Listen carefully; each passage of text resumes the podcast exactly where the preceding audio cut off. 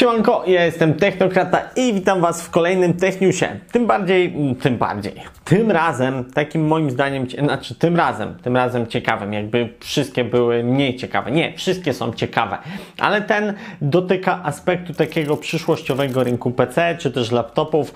Nie mówię o tym, co będzie za pół roku, za rok, e, tylko o tym, co może się w perspektywie kilku lat wydarzyć. Oczywiście, co będzie za rok jak najbardziej, bo mowa tutaj o zablokowaniu przejęcia ARM przez Nvidia oraz o tym, że Qualcomm chce dogonić Apple i mówi, że będzie za niedługo oferował procesory o wydajności zbliżonej do tych PC-owych.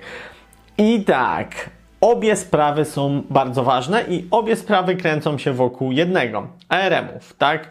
Czyli tej architektury stosowanej przez Apple, stosowanej no oczywiście we wszelkiego rodzaju telefonach, stosowanej też w samochodach, bardzo szeroko generalnie wykorzystywanej architektury, która obok klasycznej architektury x86 i RISV, która dopiero tam, znaczy nie jest to jakaś e, świeża architektura, ale rozwija swój potencjał, na przykład na rynku procesorów serwerowych, tak ARM można powiedzieć, że jest drugą, o ile nie w tym momencie pierwszą, najważniejszą architekturą. Natomiast w pewnym aspekcie cały czas nie rozwinęła się tak jak, znaczy nie rozwinęła się, cały czas szuka nowych miejsc, w których mogłaby się rozwijać. Jak architektura x86 na przykład pewne rynki zbadała i z nich się wycofała. Mowa tutaj o Intelu i o propozycjach do mobilnych układów, gdzie miały służyć właśnie e, atomy na przykład w tabletach i tak dalej. W telefonach nie sprawdziło się to do końca. Mm. TGRM rozwinął się właśnie z tego pola gdzie Intel nie dał rady. AMD tam nawet swoich sił nie próbowało. Jak próbowało, dajcie znać w komentarzu, ale ja nie kojarzę, żeby AMD projektowało jakikolwiek e, procesor, bo grafikę tak, grafika aktualnie zarówno Nvidia, jak i AMD pracują nad rozwiązaniami, czy to z Mediatekiem, czy właśnie e, z Qualcommem, z Qualcommem chyba nie, ale na pewno z Mediatekiem AMD pracuje właśnie, żeby karty z RDNA 2 były wraz z ich procesorami ARM połączone. I tu chyba Samsung z Nvidia, Samsung z Nvidia, ale e, tutaj nie jestem pewny, więc tego nie bierzcie za pewnik, na pewno Mediatek plus, plus AMD. Nie no, przepraszam, Mediatek plus Nvidia. Dobra, tutaj już się e, pogubiłem w tym, nieistotne. W każdym razie jest próba połączenia procesorów ARM, znaczy jest próba, jest skuteczna próba procesorów ARM z klasyczną e, kartą graficzną. No, choćby Nvidia takie swoje układy SoC proponuje, takie są też montowane w switchach. Ale my dzisiaj nie do końca o tym. Nvidia wykorzystuje układy ARM, wykorzystuje układy właśnie proponując też rozwiązania dla serwerów i dla komputerów wysokiej wydajności. O tym, jak ARM się sprawuje i czy faktycznie ma szansę w jakimś tam skończonym czasie rozwinąć się jako sprzęt do PC-ów i jak to Qualcomm zapowiada być mocniejszy niż PC-ty, Teoretycznie tak, ale o sobie zaraz o tym porozmawiamy. Natomiast wcześniej to zablokowanie przejęcia przez Nvidia ARM-ów. Nvidia za 50 miliardów dolców chce kupić ARM, całe to konsorcjum. Konsorcjum jest jakby mm, otwarte, no bo z rozwiązań ARM-u korzysta Apple, korzysta Qualcomm, korzysta Mediatek, korzysta Samsung, korzysta Huawei.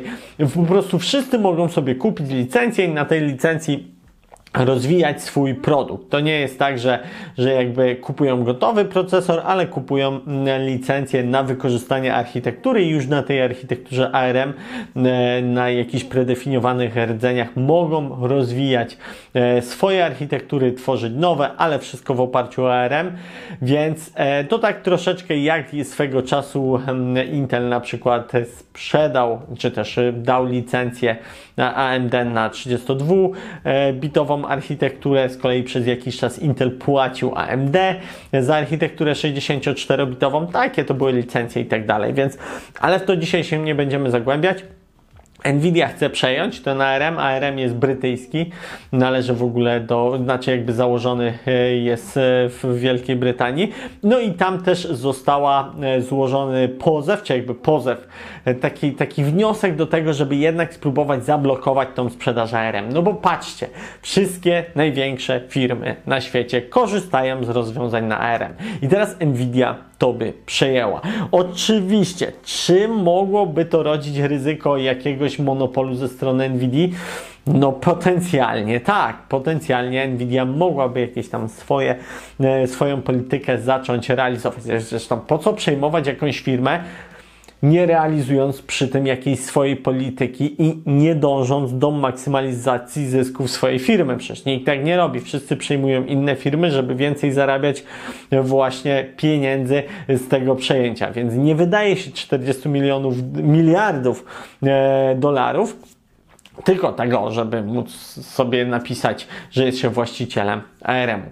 Nie, Nvidia zdecydowanie chciała jakąś swoją politykę, chce też nadal, bo to jakby nie jest zablokowane e, za pomocą ARM stosować Jaką? Tego oczywiście nie wiemy, a może widzą potencjał na gigantyczne zyski z licencjonowania właśnie tych architektur, e, no do gigantycznych, jakby nie patrzeć, konsorcjów, takich jak na przykład Apple, a już mówiłem, nie wiem czy w Techniusie, czy w podsumowaniu newsów na IT Hardware, że na przykład taki Microsoft też pracuje nad swoim własnym procesorem, e, swoim własnym SoC właśnie w oparciu o ARM, które miałoby zasilać, a tu tutaj mówiłem, to na pewno w tych newsie mówiłem, miałoby zasilać na przykład Surface, ale z drugiej strony byłoby genialne e, dla nas, ponieważ Windows rozwinąłby się też na ARM-y. A jak Windows rozwinąłby się na ARM-y, to oznaczałoby wejście na rynek bardzo dużej ilości graczy, którzy dostarczyliby nam procesory właśnie na tej architekturze,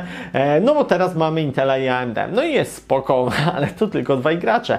Wyobraźcie sobie, jak nagle by zaczęły takie firmy e, dostarczać swoje procesory, jak Qualcomm, jak Mediatek, jak Samsung, jak Huawei, być może nawet Apple e, dostarczałby procesory do PC-ów.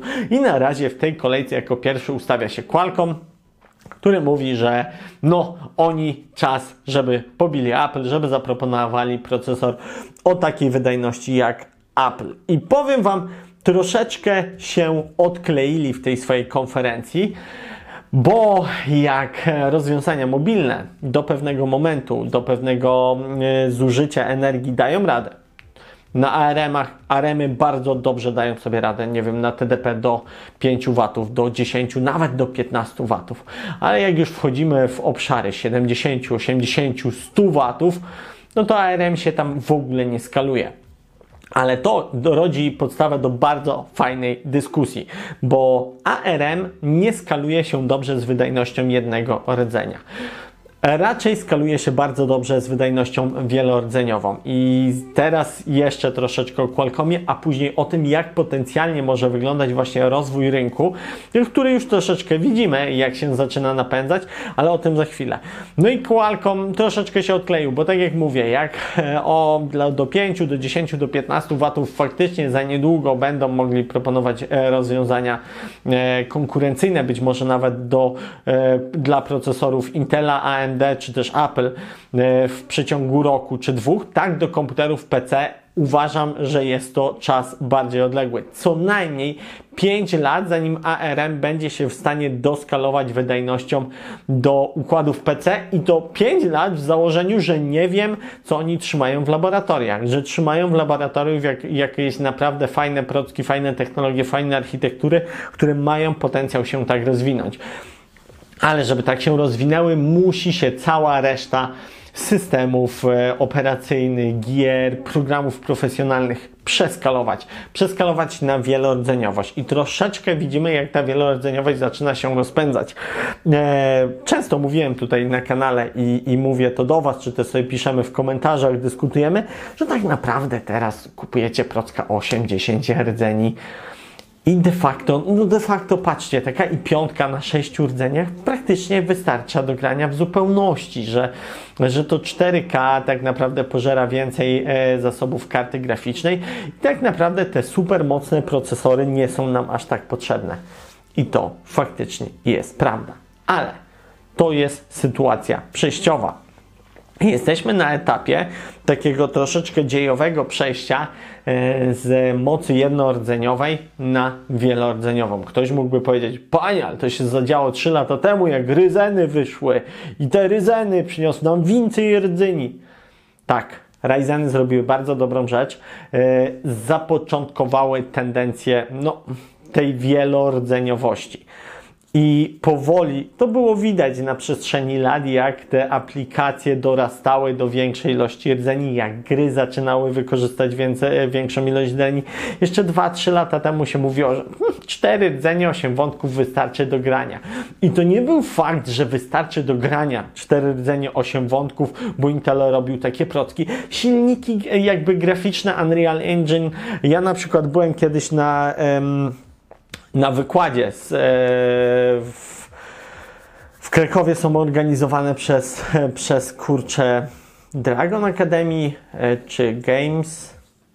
Coś takiego. W każdym razie w Krakowie są cyklicznie co weekend czy co dwa weekendy organizowane takie wykłady z game devu. I miałem szczęście, akurat raz byłem na tym e, i żałuję, że nie mam czasu bywać częściej, bo jest to naprawdę bardzo fajne, ale trwa najczęściej cały weekend. Jest bardziej skierowane dla ludzi, którzy praktycznie chcą rozwijać karierę e, w game devie, bardziej niż dla takich po prostu ludzi, którzy chcą posłuchać z ciekawości.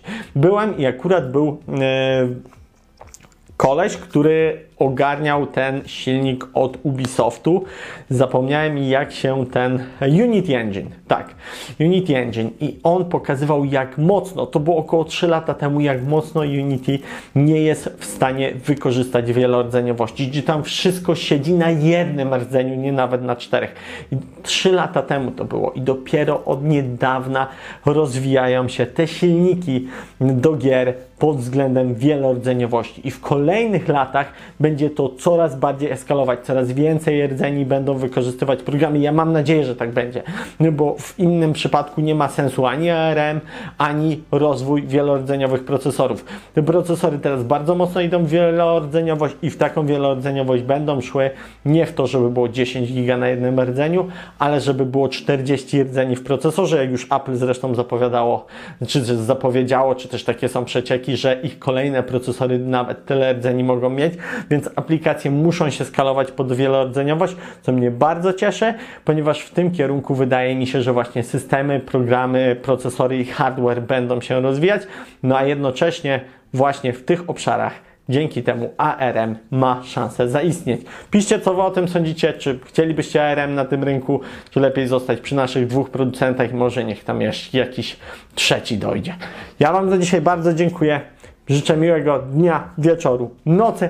Aha, i jeszcze odpowiadając na pytania, jak się pytacie, kiedy konkurs, mam nadzieję, że w ciągu tygodnia będę miał już części do Waszego komputera, komputera dla Was i będę mógł w pełni ten konkurs zapowiedzieć. A tymczasem bardzo Wam dziękuję za poglądanie całego filmu. Zostawcie suba i widzimy się jutro. Cześć!